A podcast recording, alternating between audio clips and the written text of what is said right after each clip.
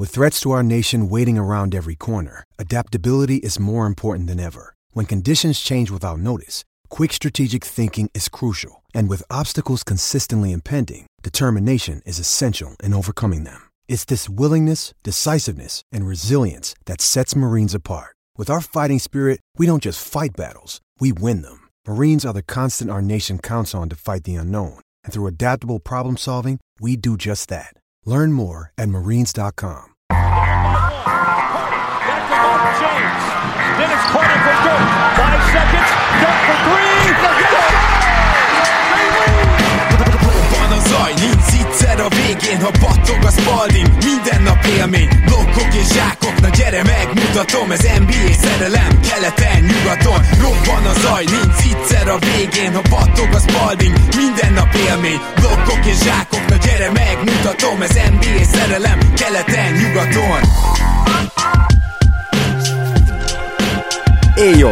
Szép jó napot kívánunk mindenkinek! Ez itt a Rep City keleten-nyugaton podcast, a mikrofonok mögött Zukály Zoltán és Rédai Gábor. Szia Zoli! Szia Gábor, sziasztok, örülök, hogy itt lehetek. Nos, mielőtt belecsapnánk a mai meglehetősen nagy témánkba, és annyit elárulhatok, hogy még nem döntöttük el, hogy ezt egy vagy két adásba vesszük föl, azelőtt gyorsan hagy mondjam el, hogy még mindig él akciónk, tudom, hogy jól tudjátok, nyugaton promókódot kell beütni egy 5000 forint fölötti vásárlás esetén a Repcity online felületén, és akkor kaptok ajándékba egy illatosítót. Nagyon szépen köszönjük azt, hogy Facebookon is egyre többen követtek minket, ott a 2000 felé közelítünk, és érdemes követni, hiszen Pándi Gergő folyamatosan a különböző összetes statisztikákat magyarázza, épp egy ilyen sorozat van, és azt gondolom, hogy még azok számára is megéri ezeket elolvasni, akik esetleg jobban tisztában vannak ezekkel. Hát azokról nem is beszélve, akik olyan furcsán néznek, amikor mi ilyeneket emlegetünk, hogy PIPM meg RPM. Úgyhogy már csak ezért is érdemes minket követni Facebookon, és támogatni esetleg Patreonon, hogyha úgy gondoljátok, hogy a munkánk megéri a ti támogatásotokat. Illetve még egy rövid megjegyzés, hogy picit rosszabb lesz a mai hangminőségünk, de éppen csak egy picit, mert nem az megszokott stúdióból tudunk most felvenni, de ez ne zavarjon titeket, remélem nem is fog. És hát ma Last dance és ehhez van is egy vendégünk, úgyhogy minden további nélkül szeretném köszönteni kedvenc egyzőnket, Coach Tit, vagyis Gedei Tibort. Szia Tibi! Sziasztok, és üdvözlöm a kedves hallgatókat is. Örülök, hogy itt lehetek én is. Szia Tibi, én is üdvözöllek. Na, és hát az utolsó táncról szeretnénk beszélni.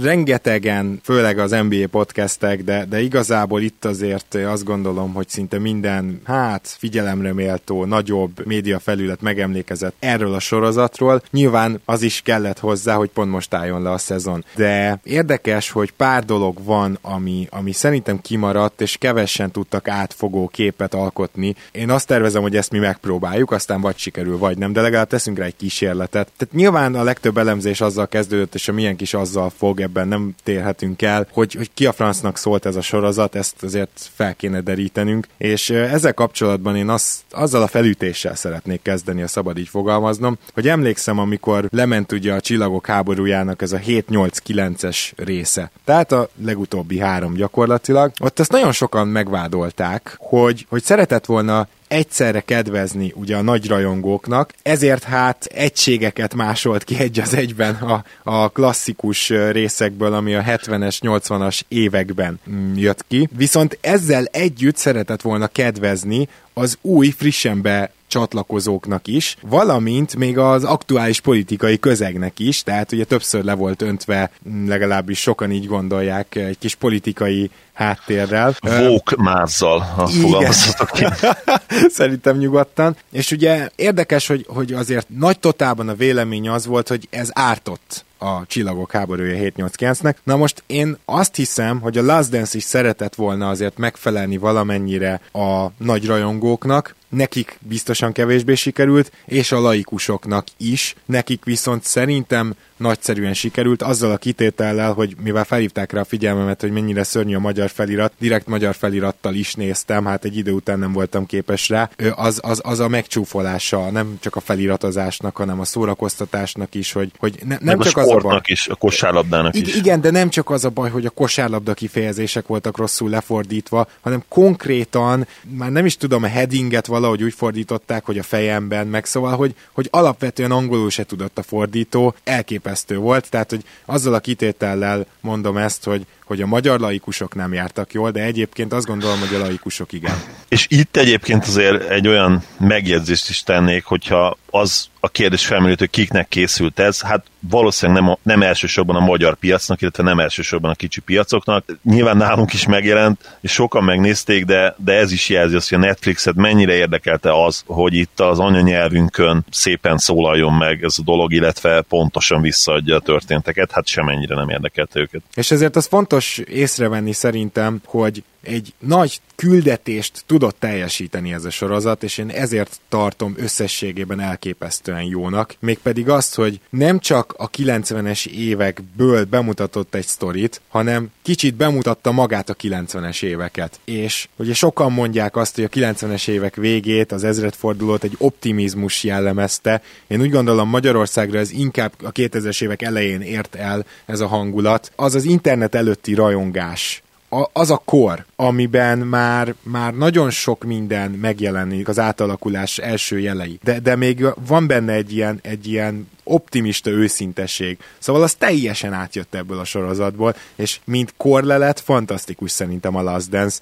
Nem tudom, Tibi, ezzel egyetértesz-e, ha már még nem szólaltál meg? Ja, én abszolút egyetértek. A fordítás az tényleg picit vállalhatatlan volt, és nem tudom, hogy a Netflix melyik fordítóirodával van leszerződve, de sok esetben élvezhetetlenné tette volna, de szerencsére azért beszélünk angolul, és a kosáragor meg végképp beszéljük úgy, hogy azért lehetett érteni, hogy mikor miről van szó. Maga a sorozat az, az engem, engem elképesztően lekötött, és, és nekem, én nem tagadom, nekem nagyon-nagyon tetszett, szinte százszázalékosan tetszett. Nekem több részt meg kellett állítanom menet közben, hogy átgondoljam épp miről van szó, mi az egy-egy olyan kulcsmondat, amiről majd beszélek, és ami, ami mondjuk egy picit úgy éreztem, hogy talán nekem is szól, és ez fontos szerintem, hogy egy, egy dokumentumfilmet egy kicsit a, a saját tunkénak is érezzük. Mennyire zavart titeket az, hogy nem olyan túl sok analízis van benne. Nyilván itt, itt már eldölt, hogy kicsit a laikus irányba megy a dolog, mert nekem van erről egy elméletem. Nem biztos, hogy ez tudatos a sorozat részéről, de abban biztos vagyok, hogy ha, főleg, hogy, hogy hallgathatjuk ezeket a 90-es évekbeli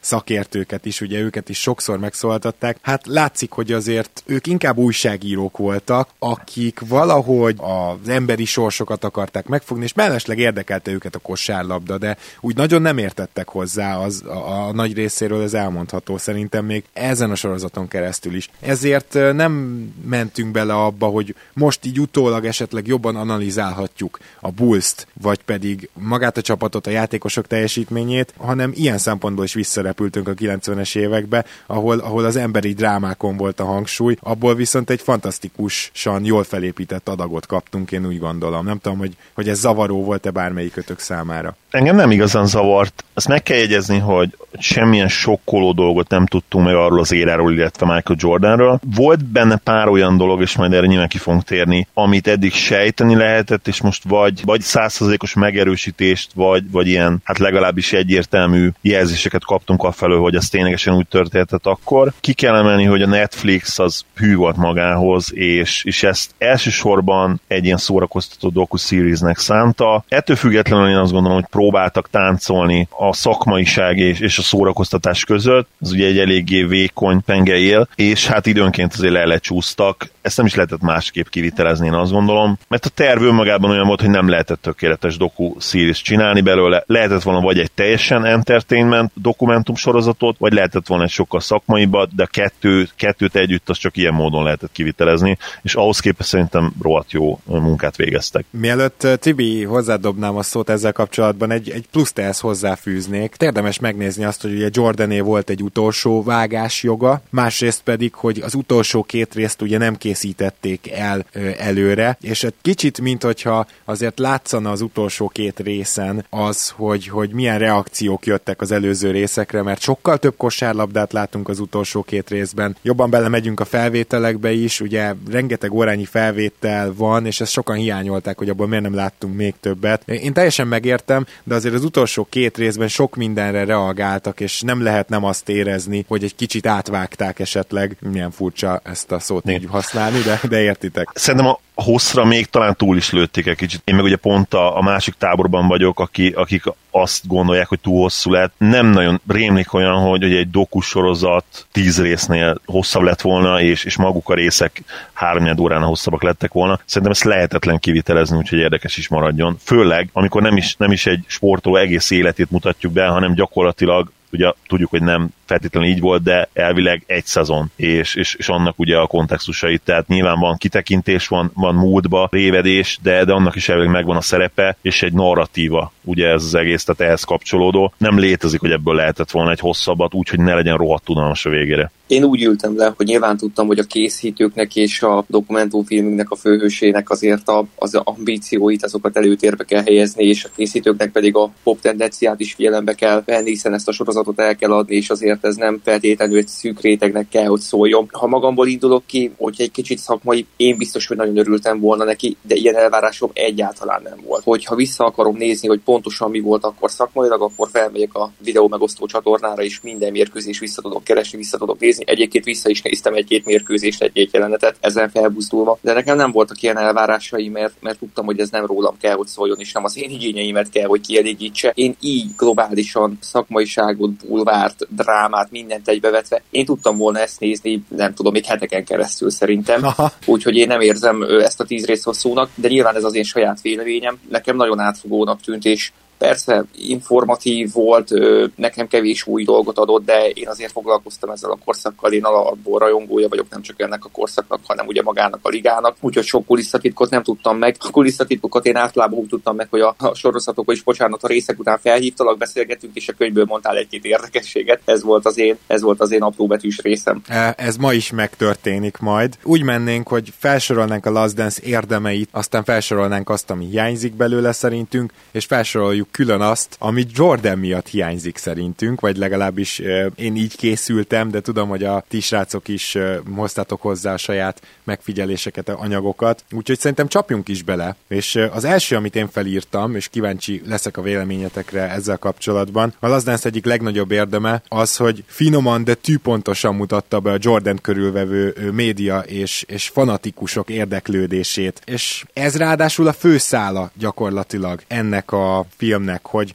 micsoda kitettségben volt Jordan. Szerintem talán még a könyv sem tudja ezt ennyire átadni, amit a könyv főszáként fűz föl, az Jordannek a hihetetlen küzdeni akarása, hihetetlen állandó versengése, döbbenetes versenyszelleme. Szóval ott gyakorlatilag ez a főszál, és azt meg a könyv mutatja be jobban, és nem a film, viszont amit tényleg igazából csak képeken keresztül tudsz igazán, hát hogy is mondjam, felfogni, meg, meg igazán sokkol, az az, amikor 15-ször látott Jordan kimenni egy olyan öltözőbe, ahol egyszerűen nincs egy szabad, nem négyzetméter, négyzetcentiméter, és annyi mikrofon van az orra alá tolva, amit még nem láttál gyakorlatilag sajtótájékoztatón, tehát a mai napig nem látsz ilyet. Hogy azt a kitettséget, azt a, azt a hihetetlen nyomást, amit Jordannek el kell viselnie, ez a sorozat mutatta be legjobban, és ez egy elvitathatatlan és hatalmas érdeme. Így van, ma sokkal egyszerűbb ilyen úgynevezett soundbite-okat szerezni, rengeteg módja van ennek, nem feltétlenül alakul már ki ez a tumultus az öltözőkben, és valószínűleg ezek a, ezek a tumultusok jordan kapcsolatban még inkább jellemzőek voltak a 90-es években. Nekem nagyon-nagyon tetszett az, hogy az öltözön belüli hangulatot is, is visszaadta, az akkori öltözön belüli hangulatot, és, és ezzel együtt megmutatott egy kicsit abból is, hogy, hogy milyen lehetett MJ-nek lenni a hétköznapokban. Hihetetlen rajongás vettem már őt akkor is körül, és nem feltétlenül csak rajongás, hanem ez a talán már egészségtelen érdeklődés. Elvakult? Igen, az, el, az elvakult is jó szó, és, és ebbe persze benne volt az is, hogy, hogy ő tette gyakorlatilag Chicago kosárlabdáját a térképre. Ugye előtte a, a franchise nem volt túl sikeres, finoman fogalmazva sem, illetve akkor már azt hiszem, hogy a Cubs is egy olyan rossz, több évtizedig tartó rossz sorozatban volt, ami hát eléggé kiéhezetté tette a, chicagói szurkolókat.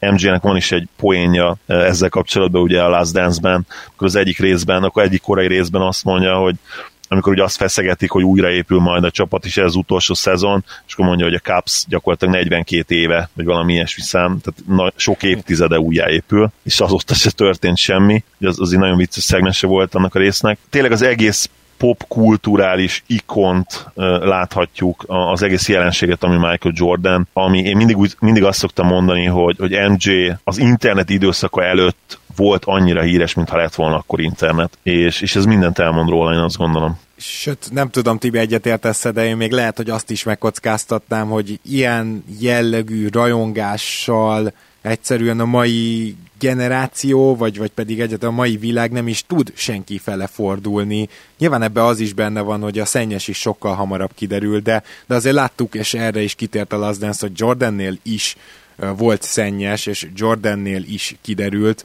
mégis azt gondolom, hogy hogy e- ezt a rajongási szintet csak, csak mit tudom én, a világtörténelemben is csak páran értékel. Tehát mit tudom én, Michael Jackson, aztán nála is ugye elég durva szennyes jött ki, Madonna talán, nem is tudom, nem sokan, nem sokan voltak ezen a szinten, ha voltak egyáltalán. Nem örülök, hogy a Michael Jackson hasonlatot lelőtted, mert én is őt szerettem volna mondani. Ugye Ellen Iversonnak volt is egyszer egy elszólás, amikor Jordanről akart beszélni, és véletlenül Michael Jackson mondott, és nekem pont az jutott az eszembe, hogy egy kicsit olyan lehetett, mint hogyha Michael Jacksonnak mondjuk három naponta koncertje van.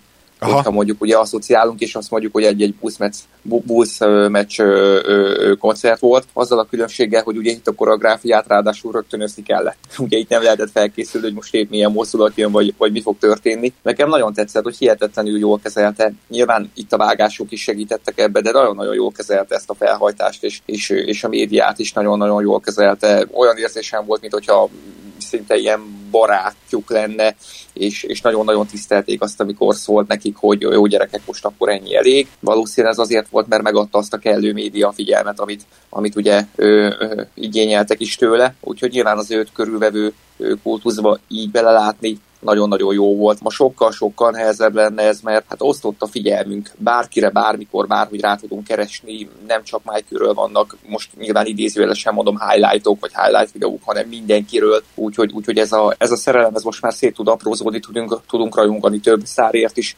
Régen azért ez nem így volt, és, és a sorozat ezt nagyon-nagyon jól ö, megmutatta. Meg azt is, hogy mennyire bírja Jordan a nyomást. Szóval azért itt tényleg Michael Jordannel kapcsolatban az, amikor azt mondjuk, hogy ő nagyon bírta a nyomást, az nem csak azt jelentette, hogy jó volt a clutch szituációkban a meccs végén, hanem egyszerűen az életével járó nyomást, és az életben minden nyomást elképesztően viselt el. Tehát ez, az, ez, amit itt láttunk, ez a legtöbb embernek már nem az a kategória, hogy tényleg bárcsak én lehetnék Jordan, mint a reklámban, mert amikor ebbe jobban belegondolunk, akkor az emberek 80%-a szanaszét törne és sziált ennél kötne ki konkrétan. Legalábbis szerintem. Ezzel egyetértek, igen. Tehát nyilván legtöbbünknek nem ad meg az, hogy, hogy, a, hogy a hírnévnek akár egy kis szeletét megérezzük, és hozzá kell tenni azt, hogy legtöbbünk valószínűleg nem is vágyik feltétlenül rá. Én a magam részéről például nem igazán vágyom arra, hogy, hogy híres legyek, vagy nem vágyok arra, hogy egy olyan életet éltem volna, nyilván most már azért így 40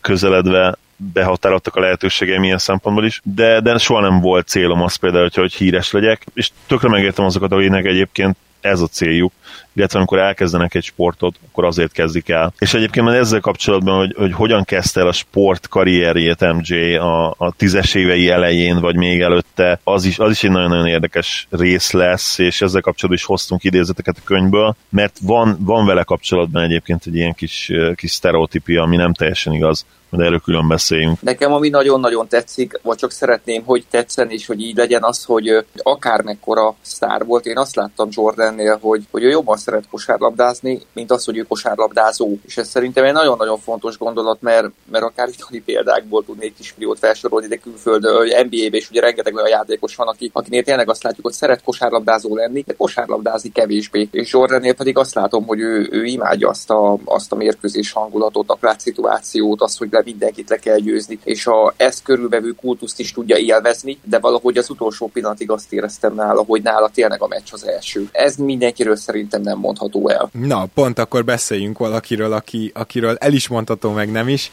A sorozatnak a második nagy érdemének tartom azt, hogy Dennis Rodmanről kaptunk egy elképesztően részletes és jó képet, és ami nagyon durva, hogy mindezt anélkül, hogy a szánkba rágták volna, anélkül, hogy a magánéletébe vájkáltak volna. Rodmannek a reakciói, Rodmanről így összefoglalva az egymás után vágott képsorozatok. Kicsit kiegészítették azokat a történéseket, ami miatt mindenki csak egy ilyen, ilyen balhés, nem tudom, média celephősnek gondolta őt, miközben ugye azért nem erről volt szó. Utólag persze, hogyha az ember után olvas, tudja, hogy többször öngyilkos akart lenni, hogy, hogy depresszióval küzdött, de ilyen szempontból Rodmannek is tök jó volt az önreflexiója lehet, hogy ez kellett az, hogy mit tudom én 50-60 éves legyen, de, de ettől függetlenül ö, igenis szerintem megismertük Dennis rodman valamennyire, amennyire, amennyire a 90-es években amúgy nem tudtuk megismerni, mert ott, ott sokkal nagyobb sztori volt az ő botrány hőssége. Igen, Dennis Rodman szerintem továbbra is tényleg az egyik, az egyik legtitokzatosabb játékos az NBA történetének azok, akik olvasták a könyvét, hogy kett, azt hiszem kettő darab életrajzi könyve is volt, én úgy emlékszem, mind a kettőt olvastam, de nagyon régen, tehát ezek 2000-es évek eleje, de lehet, hogy még korábban, lehet, hogy 90-es évek vége, de, de az biztos, hogy, hogy, hogy 2000-es évek eleje, tehát legalább 15 éve olvastam az első könyvét. Abba azért nagyon sok mindent ő leírt és, és beleállt, és, és ha azt elolvassátok, nagyon, nagyon ajánlom egyébként, mert kiváló életrajzi könyv, ami bemutatja tényleg azt a csodabogarat, aki Dennis Rodman, és az nekem is nagyon tetszett a sorozatban, hogy egyrészt egy gyakorlatilag majdnem egy teljes részt, ugye a harmadik részt neki szentelték, és kicsit választ kaptunk arra is, hogy mi volt az öltözködés mögött, a, a bulizások mögött, mert az igazság, hogy Dennis egy, egy végtelenül szeretetéhes, és persze nehéz ember volt, de, de én a szeretetéhest emelném ki. És ő, ő tényleg tipikusan az a személyiség, akit, akit el kell engedned akkor is, hogyha vezetője vagy, nem tarthatsz rövid pórázon, de nem is felejthetsz el, mert, mert igényli a visszajelzést, igényli azt, hogy te valamilyen módon kimutasd azt, hogy, hogy neked szükséged van rá. És ez kicsit ilyen pszichológiai bullshitnek hangzik, de itt egyébként szeretném elmondani, hogy a, hogy a barátnőmmel néztük meg a, a harmadik részt, plusz meséltem neki Rodman életrajzi könyvéből, kicsit az életéről is, és ez alapján megerősítette, hogy, hogy nagyon valószínűleg ez igaz, amit így, amit így ezek a gondolatok, amiket megfogalmaztam róla. Tudjátok, hogy imádok spekulálni, okoskodni, de most, most szakmai lektorom is van valamilyen szinten, úgyhogy köszönöm szépen. Az, az biztos egyébként, hogy Rodman az egyik leginkább félreértett jelenség, vagy, vagy legalábbis eddig a dokumentum sorozatig az egyik leginkább félreértett jelenség volt, és hát mentségünkre szóljon, hogy amikor így öltözöl, amikor így viselkedsz, tényleg nem egyszerű a környezetednek megfejteni a valósokokat, mert, mert a valósok időnként az az ilyen embereknél, hogy, hogy egyszerűen exhibicionista segfejek. De, de Dennisnél, Rodmannél pont nem erről volt szó, szó tényleg nem ez a személy volt, ő, ő egy végtelenül szeretetéhes, és, és én azt is mondanám, hogy teljesen félreértett ember volt akkoriban. Tudod erről annyit, hogy uh, szerintem ő a az NBA legnagyobb anomáliája. Minden játékos egybevéve. Beszélgettem pár fiatal kosárlabdázóval Rodmanről, és kérdeztek engem ilyenről, hogy ez ma megtehető-e, amit ugye Rodman annó megtett. Hogy mi lenne, hogyha ma ilyen lenne valakinek hozzáállása. És én azt mondtam, hogy, hogy hát ez gyakorlatilag szerintem elképzelhetetlen, és azért mondjuk ki Rodman egy rossz példa. Az mm. nagyon-nagyon jó, hogy a 90 percekben az edzésen és a két órákban a mérkőzéseken megszakad, és mindent belead, de a kosárlabdához való hozzáállása összességében azért én úgy gondolom, hogy nem példamutató volt. Az, hogy ennek ellenére talált egy ennyire elfogadó közeget, sőt, két ennyire elfogadó közeget, bár ugye Detroitban még kevesebb volt vele a, a idézőjelbe probléma, az szerintem nagyon-nagyon jó. De kérdés, hogy mi lett volna vele, hogyha egy icipicit fegyelmezettebb, hogy esetleg ez a teljesítményre negatívan hatott volna, vagy lehet, hogy most nem úgy beszélnénk róla, mint egy egy kétszeres osztáról is, ugye korai években volt ő még osztár, és az első osztár meghívása talán nem is volt jogos, vagy, vagy úgy beszélnénk róla, mint egy, mint egy tízszeres osztár, és, és abszolút, nem tudom, top 25 játékos. Úgyhogy ezek a kérdések merültek fel bennem. Egyébként nekem talán talán a kedvenc része pont a Dennis Rodmanes rész volt, mert, mert az volt a leg, leg őszintébb egyszerűen, annyira őszinte jelenség, és ez a képernyőn keresztül is kijön, hogy a hülyeségei ellenére őt szerintem nem lehet nem szeretni. Egyrészt az, hogy ő összességében nem volt egy jó sportemberi példa, az, az kétségtelen, viszont nekem pont ezért tetszett, hogy egy kicsit mögé láttunk, hogy, hogy miért nem, és nyilván senki ne vegye őt olyan példának, hogy majd ezzel takarózva, akkor ő is ilyen öntörvényű lesz, hogyha, hogyha depressziós vagy, és, és kétszer megpróbáltad megölni magad, akkor, akkor lehet, hogy, hogy egy ilyen elfogadó közegben találsz majd, majd te is kiutat. Ez sokkal inkább a tanulság, mint az, hogy amúgy így kell hozzáállni a kosárlabdához, tehát hogy, hogy ezt, ezt nyilván én is szeretném hangsúlyozni, viszont... viszont... A, a meccsekhez és az edzésekhez így kell hozzáállni, nyilván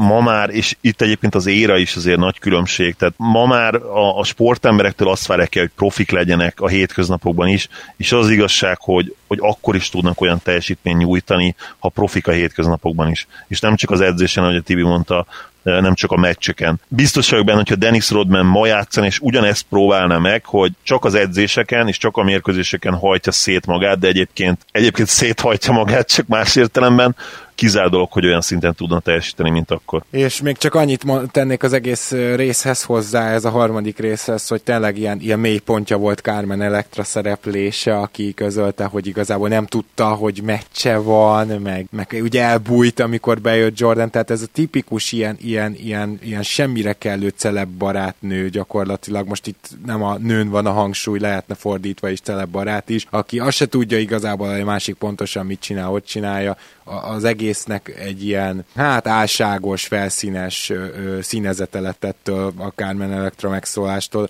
Alapból nagyon butalibásan szólal meg még most is. Tehát jó, ennél nem fogom tovább szidni, de, de az, az, az egészen ilyen, ilyen sokkolóan szörnyű volt, és valahol nagyon 90-es évek mellé ezt hozzátenném. Cibok Danival vár majd a közös kritikánkat az admin chaten. Jó, rendben. Azért azt tegyük hozzá, hogy hogy nyilván a hozzáállása mondhatjuk, hogy példaértékű volt az edzéseken, meg a meccseken, de azt ne felejtsük el, hogy azért volt az a szakasz, amikor Pippen visszatér a sérüléséből, és Rodman bevallja, hogy demotivált lett, mert nem volt rá szükség. Szóval azért nem volt az egyszerű eset, mert ő nem minden körülmények között megtett mindent, hanem kellett az, hogy érezze, hogy rá nagyon-nagyon fontos összerep hárul, és, és ő tényleg fontos tényező a pályán. És azért, aki a 90-es években sok mérkőzést nézett, azért azt tudja, hogy Rodman kismillió meccse már bocsánat, de beleszart az egészbe. Az, hogy a, a klát szituációkba felszívta magát, és, és meg tudta szerezni azt a lepattanót, és, és hónapokon keresztül tudott extra motivált lenni, emellett el kellett azt fogadni, hogy voltak olyan mérkőzések, ahol ő ő teljesen használhatatlan volt. És hogy ennek az volt az oka, hogy most épp másnapos, vagy még aznapos, vagy, vagy, vagy bármi, az szerintem indifferens, hogy tényleg egy, egy, egy nagybetű sportolóról beszélünk, de, de azért ne úgy tekintsünk rá, mint aki minden egyes pillanatban vérprofi a pályán, ő, mondjuk mondhatom azt, hogy talán Michael ellentétben, mert ő viszont tényleg ilyennek tűnt, hogy ő, amikor a pályán volt, függetlenül életszakaszától, a visszavonulásoktól, ő mindig olyannak tűnt, aki extra fókuszált, és teljesen mindegy, mi történik, ő ott a legjobbat akarja magából kihozni. De akkor menjünk tovább, igazából nem, nem tudok mit hozzáfűzni, viszont harmadiknak felírtam egy kicsit más jellegű dolgot, hogy tényleg több szempontból nézzük meg ezt a dokumentumfilmet. Kiváló és korhű hangulati aláfestés, így írtam föl, de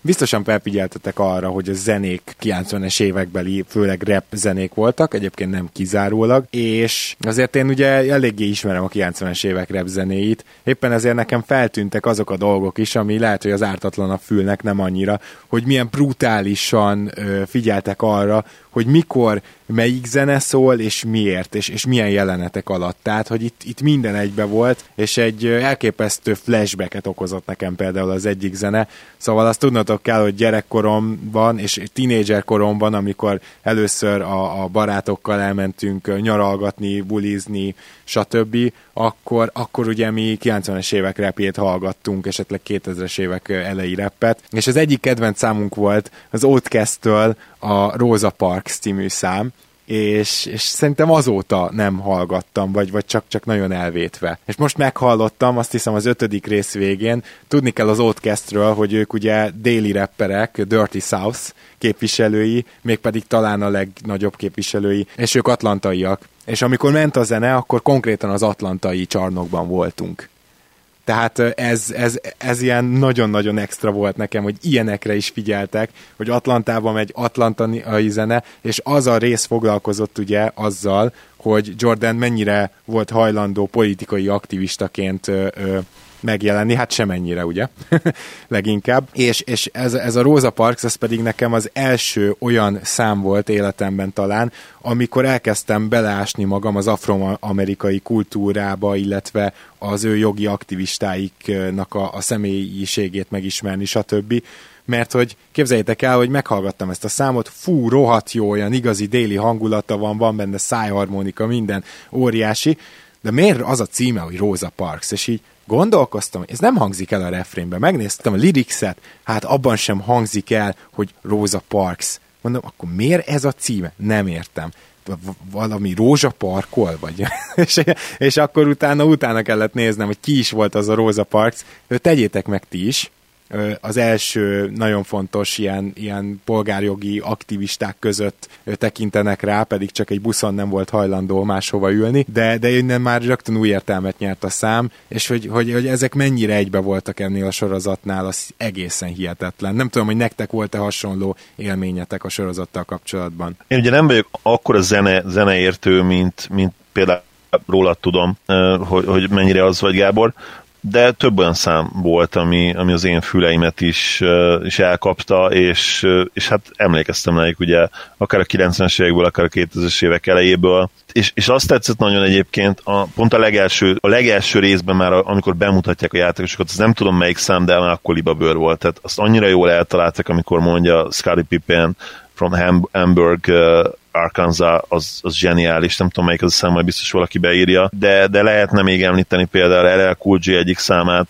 ami, ami ugye, ha nem is tudtam szó szerint a szövegét, de, de egyből beugrott, hogy igen, azt azért hallgattuk. És ugye az Outcast számot, amit, amit mondtál te is, a Rosa Parks is azért persze ismertem én is, de, de volt itt például a Beastie Boys szám, ami, amit utána szinte meg kellett hallgatom Spotify-on, és, és, még, és még lehetne, lehetne sorolni. Fent is van egyébként Spotify-on a, a, a teljes Last Dance original soundtrack, ha nevezhetjük így, ilyen nem original soundtrack igazából, de, de, de nagyon-nagyon jó számok vannak benne tényleg. Például, ami, amit egyébként tényleg mindenkinek ajánlok, az, az a Party Man, ugye Prince-től, nekem az egyik kedvenc Prince számom, és, és tényleg annyira hűek, meg, meg ugye az a francia rap is, amikor Franciaországba járnak. Szóval Igen. zseniálisan megcsinálták a zene részét. Na. Uh, Tibi, neked bármi zeneileg?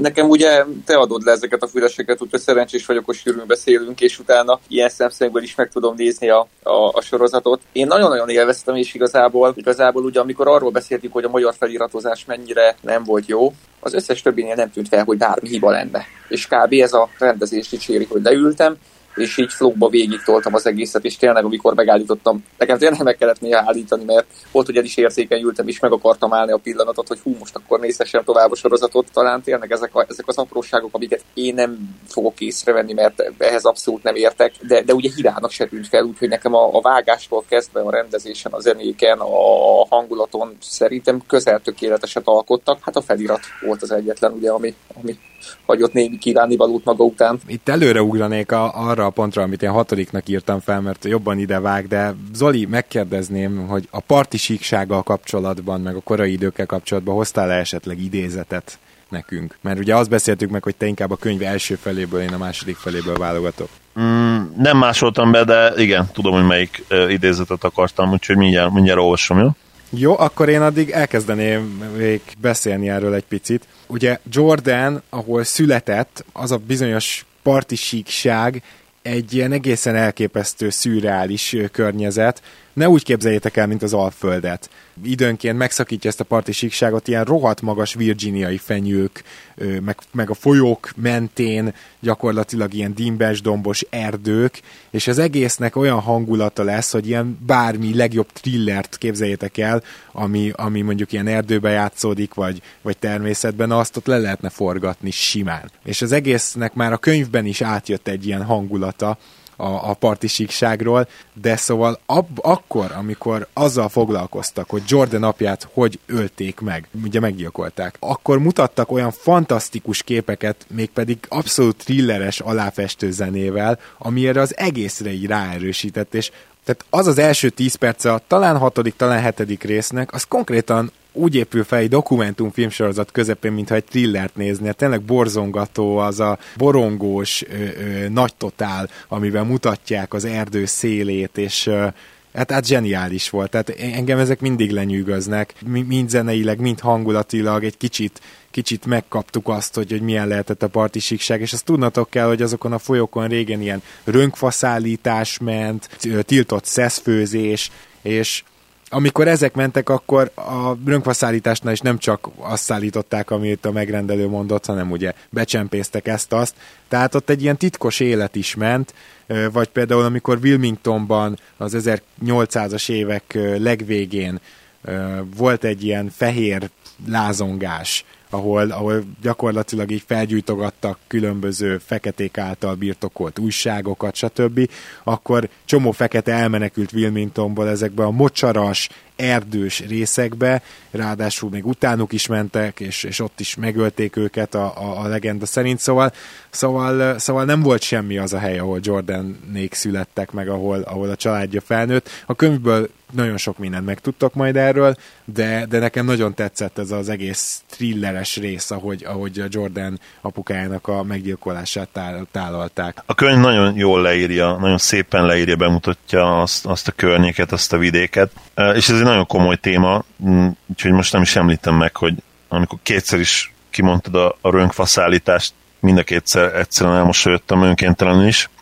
de ez most, egy, ez most egy más téma.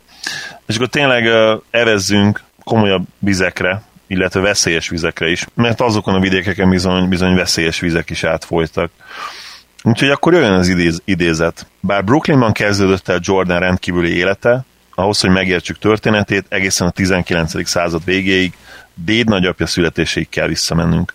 Az észak-karolnai parti síkságon született férfire nehéz idők vártak. A sirályok sziréna módjára rikácsoltak a nyomor negyedekben, ahol a halál visszajáró vendégnek számított, a túlélés pedig sokkal inkább ott remény, mint sem cél. Ezen a helyen kezdődött Michael Jordan élete, egy fenyőerdők és mocsarak által körbevett viskóban, ahol a moonshine, egyfajta, ahol a moonshine, egyfajta kukoricapárlap, csendben főtt a sarokban, és amelyet a mai napig rejtélyek lengenek körül. Itt elég ennyi, nem? Abszolút, és szerintem így a hangulatot ez is nagyon jól megadta. Mivel már látszik, hogy két részben fogjuk felvenni ezt a Jordanes adást, ezért még egy olyan dolgot sorolnék fel, amiről beszéljünk, mint pozitívum, aztán majd beszélünk egy kicsit a hiányokról is, és aztán visszajövünk a második részben, de mindenképpen beszéljünk arról, hogy Jordant milyen alaposan mutatta be a Les Dance. Ugye a könyv itt nyilvánvalóan utolérhetetlen, tehát azt, azt látni kell, hogy, hogy a könyv nek sokkal nagyobb tere van, és sokkal több felülete arra, hogy bemutassa Jordan, de azért a Jordannek az ilyen különböző dimenzióit azt nagyon jól elkapja szerintem a sorozat is. Egyrészt az számomra nagyon félelmetes, hogy Jordan mennyire nem változott, tehát, hogy tényleg, tényleg mentalitásra, rálátásra mindent ugyanúgy mond el. Folyamatosan ugye halljuk a, a mostani nyilatkozatait, és az akkori nyilatkozatait is, és nála tényleg nem tűnik fel a különbség, hogy az akkori Jordan vagy a mostani nyilatkozik. Talán az, hogy nyilván a, a meccsek utáni nyilatkozataiban rengeteg ilyen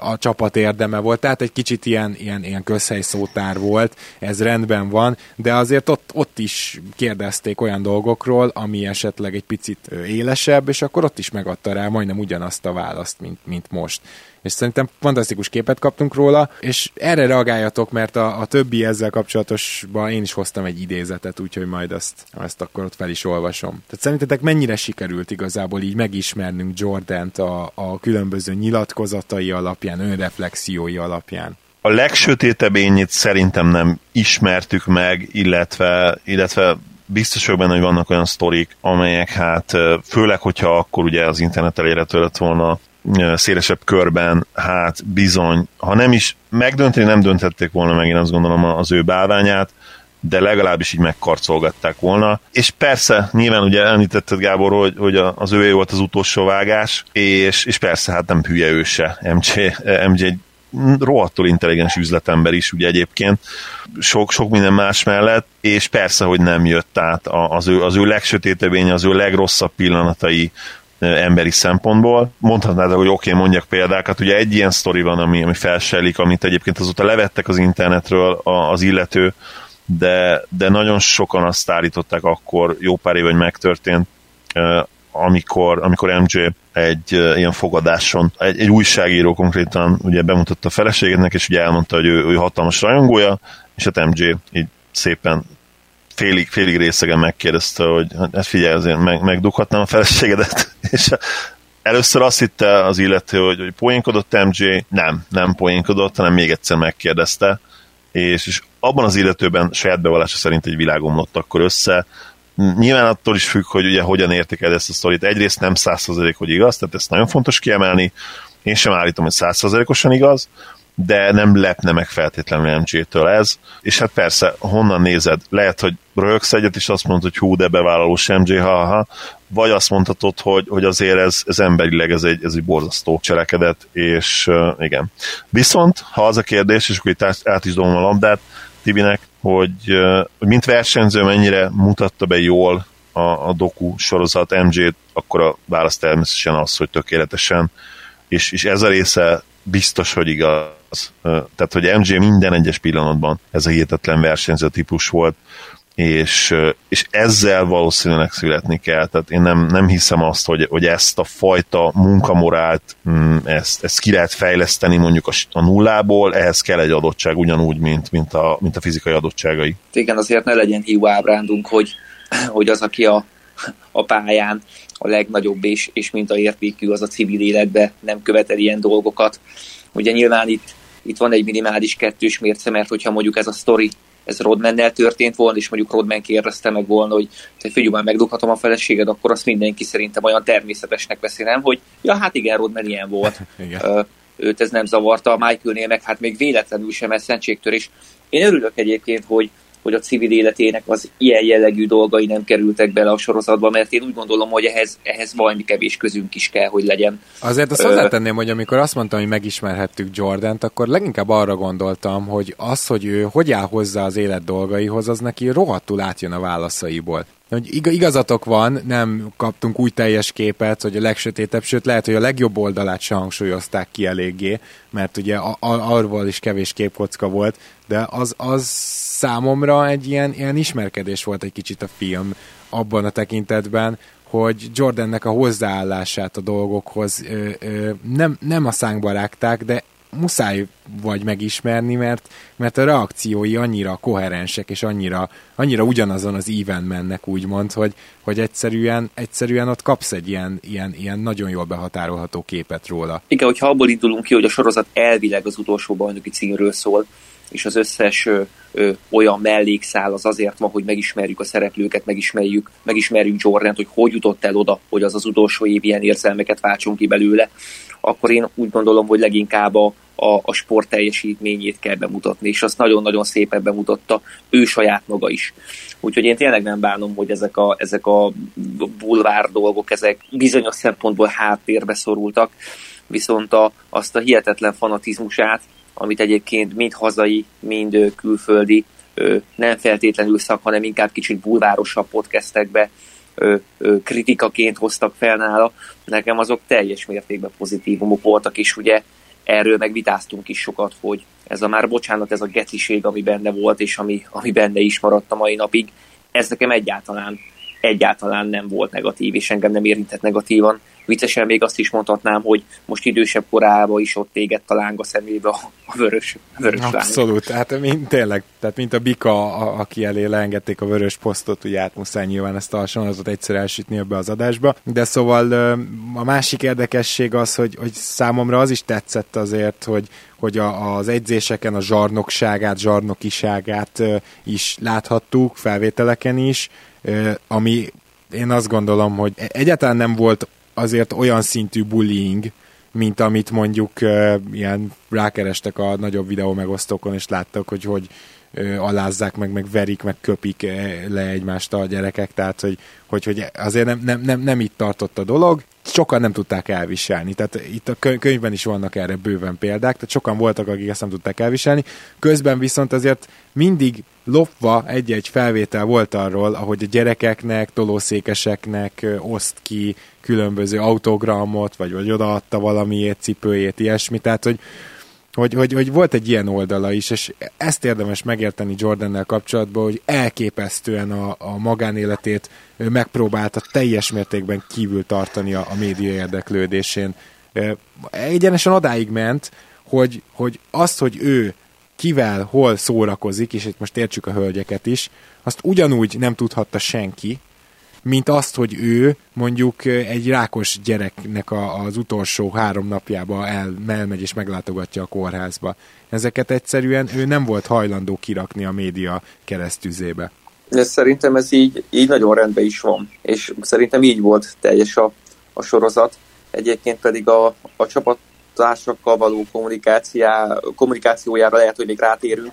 Egy ismerősöm mondta a Gótvitába, hogy hogy ugye Jordan a csapattársait ö, úgy próbálta motiválni, hogy beléjük át, és beléjük ötött, és basztatta őket, James meg ö, elcseréli. Jó, hát ebben most bele sem menjünk szerintem, nyilván azért ennyire nem egyszerű az igazság.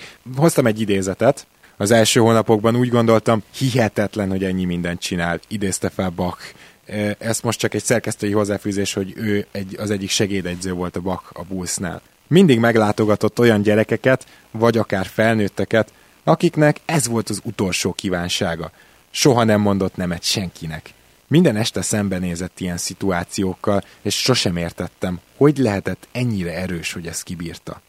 Gyerekek, akik összeégtek, össze voltak verve, halálos betegségben szenvedtek, és hasonlók. Még mindig emlékszem egy srácra, akit úgy hoztak be, hogy az apja leégette az arcáról a bőrt. Behozták, és Michael beszélgetett vele a meccs előtt a régi öltözőben, ami akkor volt még a Chicago Stadiumban. Csak beszélt hozzá. El sem tudják képzelni. A gyerek megdöbbentően nézett ki, és Michael csak beszélt hozzá.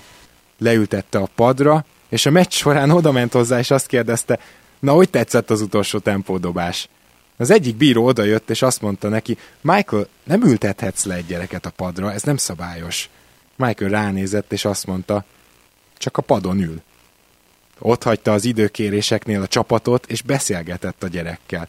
Emlékszem, ahogy John Paxson és én könnyes szemmel néztük a jelenetet, mert a srác annyira csúnyán össze volt égve. És itt van Michael, aki beszélget vele. Megvolt benne az a nagyság, ami az ilyen jelenetekben nyilvánul meg. És ez nagyon sokszor megismétlődött. A csodák embere volt. Ezt mondja tehát Bach, ez nyilván azért Jordannek a, a, a legszebb, legjobb oldalának a bemutatása, de, de azt gondoltam, hogy ez annyira rendben van ez a rész, hogy ezt fel kell olvasnom nektek. E, e, ez az oldala tényleg hihetetlen, és kicsit így el is képzeltem ezt a szituációt, borzasztóan nehéz lehetett. Nyilván nemet mondani is, hiszen, sőt, hát szinte lehetetlen nemet mondani ilyen kérésekre, de de ha mégis megteszed, akkor azért teszed meg, mert, mert tudod azt, hogy mentálisan olyan állapotba kerülhetsz miatta, ami, ami a te életednek, a te karrierednek akár árthat is rövid vagy hosszú távon, É, mert ugye mindenkinek a saját élete a legfontosabb, és, és azt gondolom, hogy mindenki lehet is ennyire önző, és MJ is lehetett volna önző, és, és talán meg is értették volna neki, de ez tényleg uh, elárulja azt, hogy ő mennyire erős személyiség volt, hogy, hogy ez nem tört össze, hanem, hanem ott volt, és, és megtette a dolgát, és, és utána valószínűleg el is tudta felejteni ezeket a, ezeket a jeleneteket elég hamar, mert szerintem másképp azért ezt, ezt nehéz csinálni. Én nem bánom, hogy, hogy ezek nem kerültek be a filmbe, és ö, én nem tagadom, én, én, egy, én egy minimálisan most meghatódtam ezen, és nem is baj, hogy, a, hogy az emberi szélsőségeit, azokat, azokat ő levágta, vagy, vagy ezeket nem menedzselték bele a filmbe, mert, mert talán ezek nem is kellenek, hogy belekerüljenek. Képmutatás lett volna, ha csak ez belekerül a kvázi oldala, meg nem. Igen. Úgyhogy én örülök, hogy, hogy a sorozat ilyen jellegű képmutatásban nem ment át, és ezeket nem is kell talán túlbeszélnünk, mert, mert a negatív oldaláról is tudnánk valószínű órákat beszélni, illetve az ilyen idézéles hőstetteiről is. Én örülök, hogy ő, ő ennyire ember volt amellett, hogy azért a kosárlabda pályán ő egy szuperhős, minden túlzás nélkül, és, és látjuk azt, hogy neki, neki is azért nagyon-nagyon komoly lelke volt, és hogy ezeket ő hogy dolgozta föl, hogy ezekből ő milyen motivációt merített, ezek milyen hatással voltak a, a karrierjére, az most szinte mindegy. De azért látjuk, hogy nem volt ő egy, egy szívtelen valaki, és ezért is esik nekem rosszul, amikor, amikor ezeket a kritikákat hallom más podcastekbe, írásokba a személyiségéről. Én azt gondolom, hogy most jussunk el arra a pontra, hogy egy kicsit kritizáljuk is meg a sorozatot negatívan is. Beszéljünk arról is, amik hiányoznak a sorozatból. Még van bőven pozitívum, amit átbeszélünk, de azt valószínűleg már csak a második részében ennek a dupla adásnak, akkor így fogalmazok. Mit, mit gondoltok a Pippen témáról? Én ezt dobnám fel először.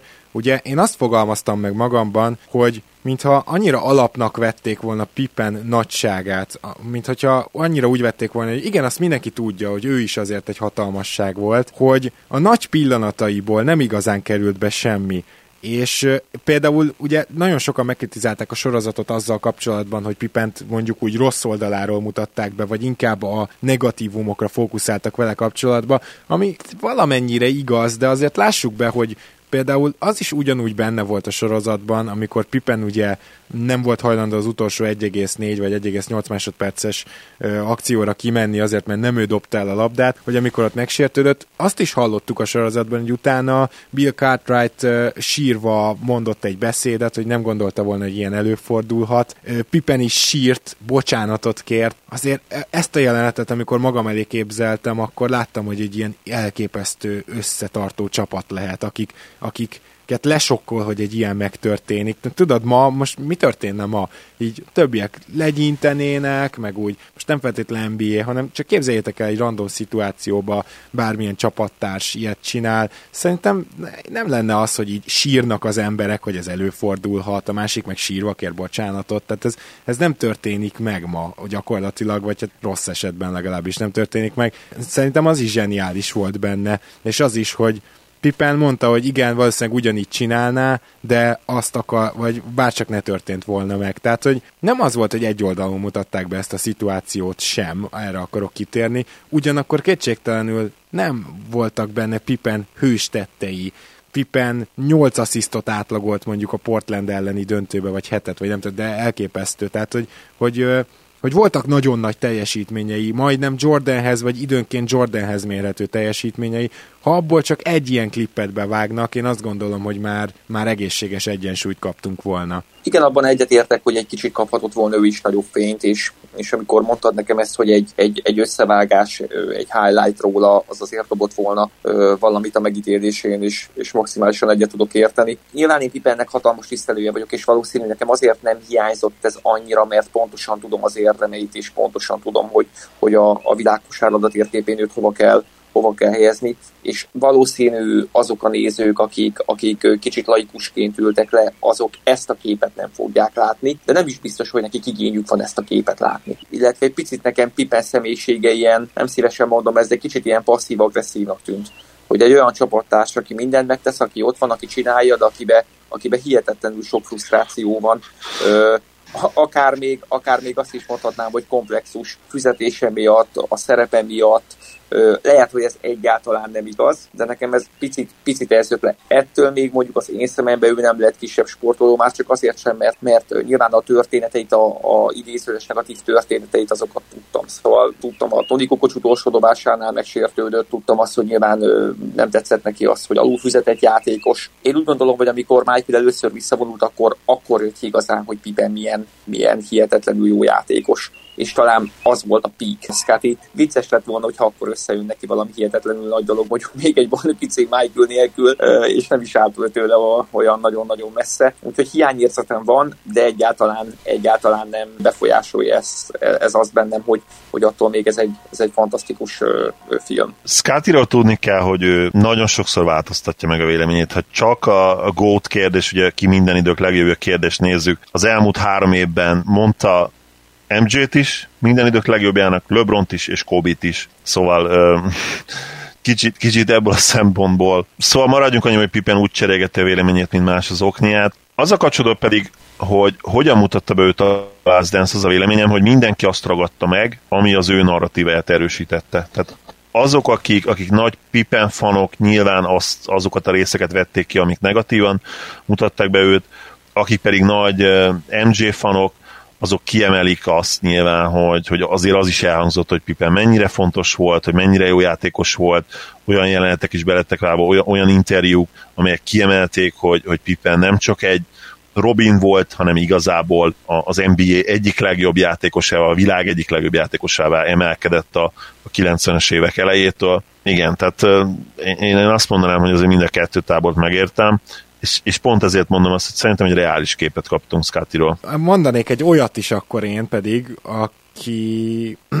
mondanék egy olyat is, ami szerintem Jordan utolsó vágás mi, joga miatt maradt ki. Ezekből is felírtam párat. Szerintetek Jordan apjának a botrányáról, ugye a szexuális zaklatásról beszélt volna a sorozat? Vagy, vagy be sem merték tenni, mert majd Jordan úgyis kiveszi? Mert ugye itt nagyon érdekes, ahogy Jordan apját ábrázolják. Maradjunk annyiban, hogy gyakorlatilag mint egy szentet úgy ábrázolja a sorozat Jordan édesapját, ahogy, ahogy még a mai napig szinte ilyen fátyolos szemmel emlékszik rá vissza Jordan, és ő, ő, az ő agya, mintha nem nagyon tudta volna azt processzálni, hogy 2001-ben Jordannek a nővére kijött egy könyvvel, amiben elmondja azt, hogy, hogy mi történt, amikor 16 éves volt, meg ami előtte történt azt is, hogy, hogy sajnos az édesapjuk ugye hát molesztálta őt, és, és ezt a mai napig sokan nem hiszik el, az édesanyja, Jordan édesanyjának a reakciója mondjuk sokat mondó, hogy soha nem hajlandó beszélni erről a témáról. A részleteket tényleg olvassátok el a könyvet, mert, mert az sokkolóan is nagyon jól van ott leírva, de, de Jordan apukája mindenki kedvelte, szerette, de azért ennyire nem volt egy szent ember, mint ahogy, ahogy a könyvben, bocsánat, mint ahogy a sorozatban be van állítva, és azt gondolom, hogy, hogy ezen nagyon érződik Jordannek az utolsó vágási joga, tehát, tehát mintha az apukájáról egy rossz szó sem kerülhetett volna be. Úgy gondolom, hogy ez nem véletlen. Ezzel a hírrel akármilyen vicces, én tegnap szembesültem, amikor elmesélted nekem az egész történetet, és te emlékszel szerintem, hogy én tényleg lesokkolódtam teljes mértékben. Utána el is meséltem egy-két ismerősemnek, akik szintén követik a ligát elég régóta, és ők se tudtak erről. Valószínű ők is hasonlóan bulvár kerülők, mint én, bulvár kerülők, mint én, és inkább így a szakmai részét szeretik az egésznek. Engem ez az egész megdöbbentett, és nyilván az, hogy egy, ebben a filmben, ebben a kicsi kultuszfilmben ilyen negatív és ilyen, ilyen nem is tud, nem, nem, nem szavakat se találok erre egy ilyen témát nem bocolgattak. Sokkoló, bocsánat, igen, sokkoló témát nem bocolgattak, az szerintem normális, az, az, az, mhm. az így rendjén is van. Még egy kicsit nekem is hihetetlen ez az egész, és nem, nem is akarok itt egy picit sem Michael fejével gondolkodni, hogy ő ezt hogy élhette át, és hogy hogy maradhatott meg ezek után a, a, az apja ő, ő, ilyen embernek a fejében, én, én, én, én kb. erről nem is nagyon szeretnék beszélni. Oké, oké. Okay, okay. Zali? Én pedig egy kicsit ilyen clickbait-szerűen azt fogom mondani, hogy, hogy tényleg nagyon szeretnénk elolvasnatok majd egy könyvet, az igazság, hogy családon belül is uh, megosztanak a vélemények ezzel kapcsolatban. Igen már nem az Olieknál, hanem... Nem, nem nálunk így van, hanem a, a Jordan családon belül, hogy megtörtént-e, nem történt meg, ha megtörtént, hogyan történt meg, de nyilván a legfontosabb kérdés, hogy egyáltalán megtörtént, de mert, mert ha bármilyen módon megtörtént, az már nyilvánvalóan borzasztó uh, tragédia. Szóval ez, ez egy nagyon érdekes dolog, és, és nyilván nagyon veszélyes. Nálunk itthon nem, de például ha Amerikában élnénk, akkor már most figyelnünk kellene arra, hogy mit mondunk. Ugye ott tudjuk a Me Too kultúra, illetve az, hogy ugye mindig, mindig az áldozatnak kell hinni, amivel én egy részben, egy részben egyet is értek, részben nem, de borzasztó nehéz kérdés, az, az teljesen egyértelmű. Igen, tulajdonképpen vannak olyan elméletek, de ezt a könyvből is majd látni fogjátok, hogy csak ki lett találva az egész. A, én azt gondolom, hogy például a könyvírója egyértelműen az egyik oldalra elhelyezkedik, és majd meglátjátok melyik oldalra. Hagy mondjak még egyet, e, ezzel a kis botrányos témával fejezzük be a mai podcastet. Hát Jordan nagy valószínűséggel belehazudik az arcunkba, amikor azt mondja, hogy neki semmi köze nem volt ahhoz, hogy Isaiah Thomas ne menjen ki a Dream Team-mel, mert ugye még hangfelvétel is volt, azt hiszem 2011-es sztori ráadásul előkerült, amelyben kijelenti Jordan, hogy persze, persze mehet Thomas, csak akkor ő nem megy. Na most ezt persze nyugodtan mondhatjuk, hogy ad nekem semmi közöm. Ez egy, ez egy ultimátum volt, amit Jordan adott. Ez egy teljes hazugság. Isaiah Thomas is össze-vissza beszél egyébként, amikor, amikor a Detroit Pistons elmaradt készfogásáról ö, mesél, tehát hogy ő, őnek is a, a, a hitele a sorozatban így nem túl jó, mire ideérünk ez a ponthoz, de ettől függetlenül azért ő is mondja, hogy szerinte Jordan volt, megbújik a szavai mögött. Ne, ne gondoljuk azt, hogy ez, ez egy nem tudom milyen csak egyzői döntés volt. Nem, ebbe, ebbe Jordan vaskosan benne volt. Én, én nekem ez innen gyakorlatilag meggyőződésem, nem tudom, ti hogy vagytok vele. Én, én teljesen egyetértek,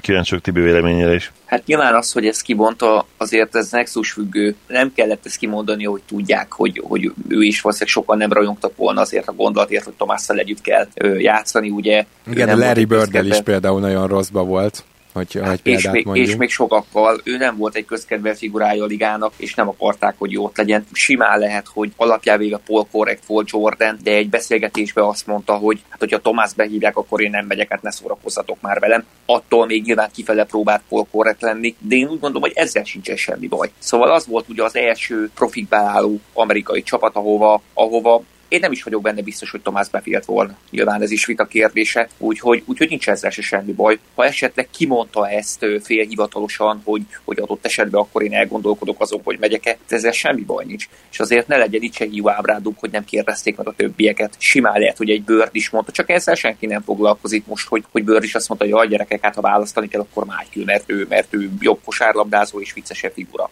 Meg jóban is voltak valami. egyébként, azt hiszem Bördel, tehát ott, ott, igen, igen. ott egy ilyen egészséges rivalizálás volt. Tomásnál pedig még itt a felvételek alapján is látszott, most nem a mérkőzés felvételekre gondolok, hanem az interjúkra, hogy, hogy nem véletlenül nem volt ő egy közkedvelt figura, és senki abból a Detroit Pistonsból. Ők ennek, a, ennek a, az utálatnak köszönhetnek két bajnoki címet, ami szerintem kárpótolja az ő ilyen jellegű hiányát úgyhogy, úgyhogy nincs ezzel szerintem semmi baj, hogyha Jordan ezt mondta, akkor ezt mondta. Mai napig találkozunk ilyenekkel, ugye nem, nem válogatott szinten, de, de csapat szinten, hogy, hogy a, a top játékosok eldöntik, kivel akarnak együtt játszani, úgyhogy én emiatt se tudok Michaelre haragudni. Pedig egyébként hozzá kell tenni, hogy én inkább Pippen fan voltam mindig, és mm. nekem valahogy ő, ő lehet azért meg kicsit elnyugodtak éreztem, és emiatt, emiatt tudtam őt jobban kedvelni, de én jordan így a sorozat alatt sokkal-sokkal jobban megkedveltem, és sokkal jobban tisztelem, mint, mint előtte. A tisztelet talán nem a legjobb szó, de, de, de az, hogy jobban kedvelem, az biztos. Aha, de érdekes, érdekes, viszont én azt szeretném, hogy majd innen menjünk tovább, mert pont az lenne a következő gondolatom, amihez egy idézetet is hoztam. Ugye ebből a Pistonsból Jordannek konkrétan volt egy baráti kapcsolata. Tehát ő, ő, neki volt egy barátja, akit valamiért ebben a sorozatban abszolút nem említenek, amit nem is értek, vagy, vagy alig említenek, pedig, pedig jó játékos volt, nem, nem csak Jordan barátja volt, és állandóan ő fogta Jordan. Szerintem sokan már tudják, hogy kiről van szó, de akkor majd ez, ettől az idézettől kezdünk a következő adásban. Remélem, hogy élveztétek, kedves hallgatók, hogy erről beszélgettünk. Én mindenképpen nagyon, és jó volt hallani néhol három, akár különböző hozzáállás gondolatot. Nyilván, hogyha fenn vagytok Facebookon, láttatok, hogy Pándi Gergő barátunk már kitette azt az öt dolgot, amit konkrétan meghamisított a Last Dance sorozat, vagy, vagy közel volt hozzá, hogy meghamisítson. Erre is majd lehet, hogy rátérünk legközelebb. Minden esetre most, Tibi, én nagyon szépen köszönöm, hogy ma itt voltál velünk, és egy kicsit a 90-es években segítettél, hogy, hogy elmélyedjünk meg a Jordan sorozatba. Én nagyon szépen köszönöm a meghívást, és hát ugye nem titkoltan én azt a pólus képviselem, akiknek nagyon-nagyon tetszett az az egész, és akik, akik abszolút nem a, nem a negatívumokat keresték, hanem inkább azt, hogy mit tudott, mit tudott nekünk, vagy nekem ez az egész adni, úgyhogy, úgyhogy én tartom magam ahhoz, hogy én ezt évente egyszer valószínű meg fogom nézni. Én is köszönöm, hogy itt voltál, Tibi. Zoli, akkor igazából, sőt, Zoli és Tibi, akkor igazából csak téged megszólítva megyünk tovább, valószínűleg hétfő kettájékán csináljuk a, a, az újabb részt, a második felét, mert ugye amit felírtunk témáknak, annak is pont a felénél vagyunk, úgyhogy körülbelül egy, még egy ilyen adásra lehet számítani, és vannak terveink, meg, meg alig várjuk, hogy visszajön a szezon, úgyhogy nyilván nem fognak unatkozni a hallgatók. Így van, én nagyon örülök, hogy jött ez a Last Dance sorozat, még így a szezon újrakezdése előtt. Tényleg ilyen saját időszaka lett ennek a, ennek a sorozatnak, és ahogy Tibi mondta, ugye te utalt rá, hogy ő meg fogja nézni, valószínűleg ezzel nagyon sokan lesznek még így, és az már most biztos, hogy minden idők egyik legjobb eh, és, eh, és legtöbbet nézett sportdokumentum sorozataként fog ez bevonulni a történelembe. És örülök, hogy itt lettem a mai első részen, amikor boncolgattuk. Szia Gábor, sziasztok! Kedves hallgatók, eh, tehát hamarosan jövünk. Addig is minden jót nektek, ne felejtsétek, hogy követhettek minket sok helyen, és támogathattok minket a Patreonon. Ezt is nagyon szépen köszönjük, és akkor érkezünk majd vissza. Sziasztok!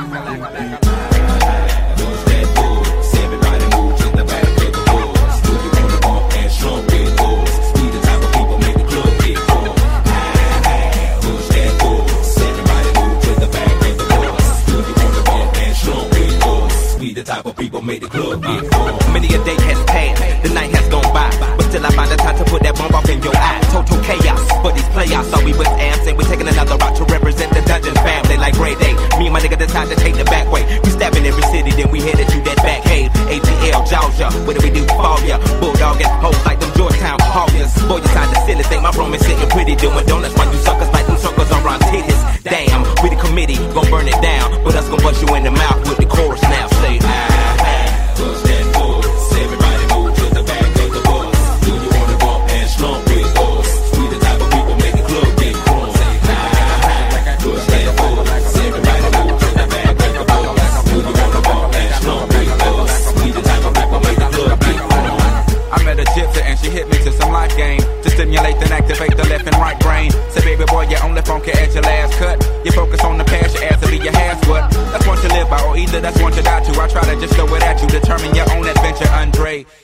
a station, here's my destination. She got off the bus, the conversation lingered in my head for hours. Took a shower, kinda sour, cause my favorite group ain't coming with it. But I'm with you, cause you're probably going through it anyway. But anyhow, went and died, went on out and bought it, cause I thought it would be jamming. But examine all the flaws, get walls get awfully sad and it's costly. But that's all shit. Wrote and I hope I never have to float in that boat. Up shit's creek, it's sweet, it's the last quote that I wanna hear when I'm going down. When all said and done, and we got a new Joe in town. When the record player get to skipping and slowing down, all y'all can say is them niggas earn that crown. But until then, push that pull, everybody move to the back of the bus. You wanna walk and slow with us.